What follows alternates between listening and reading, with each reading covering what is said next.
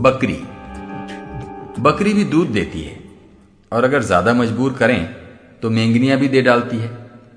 जिन बकरियों को शोहरत आम और बकाए दवाम के दरबार में जगह मिलती है, उनमें एक गांधी जी की बकरी थी और दूसरी अखफश नामी बुज़ुर्ग की।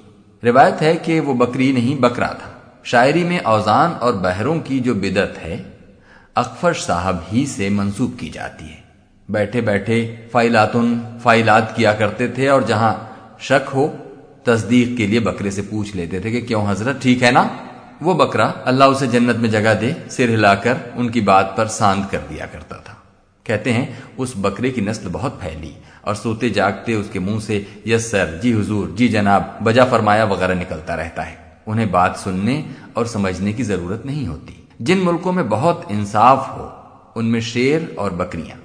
एक घाट पर पानी पीने लगती हैं। जिस तरह अल्लामा इकबाल के एक शेर में महमूद और अयाज एक सफ में खड़े हो जाते हैं। इसमें फ़ायदा यह है कि शेर पानी पीने के बाद वहीं बकरी को दबोच लेता है। उसे नाश्ते के लिए ज़्यादा दूर जाना नहीं पड़ता।